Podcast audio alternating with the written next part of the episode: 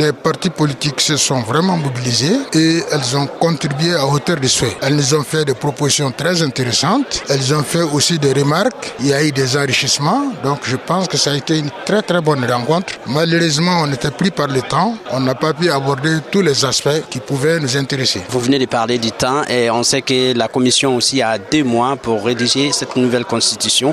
Euh, Aujourd'hui, euh, les facteurs temps, est-ce que ça va causer problème? Bon, je pense que ça peut être géré avec la Tout est possible. Je suis sûr et certain que nous respecterons le délai qui nous a été imparti. Nous sommes suffisamment responsables et nous avons conscience que ce délai-là va aussi en droite ligne de la satisfaction du chronogramme qui a été communiqué à la CDAO.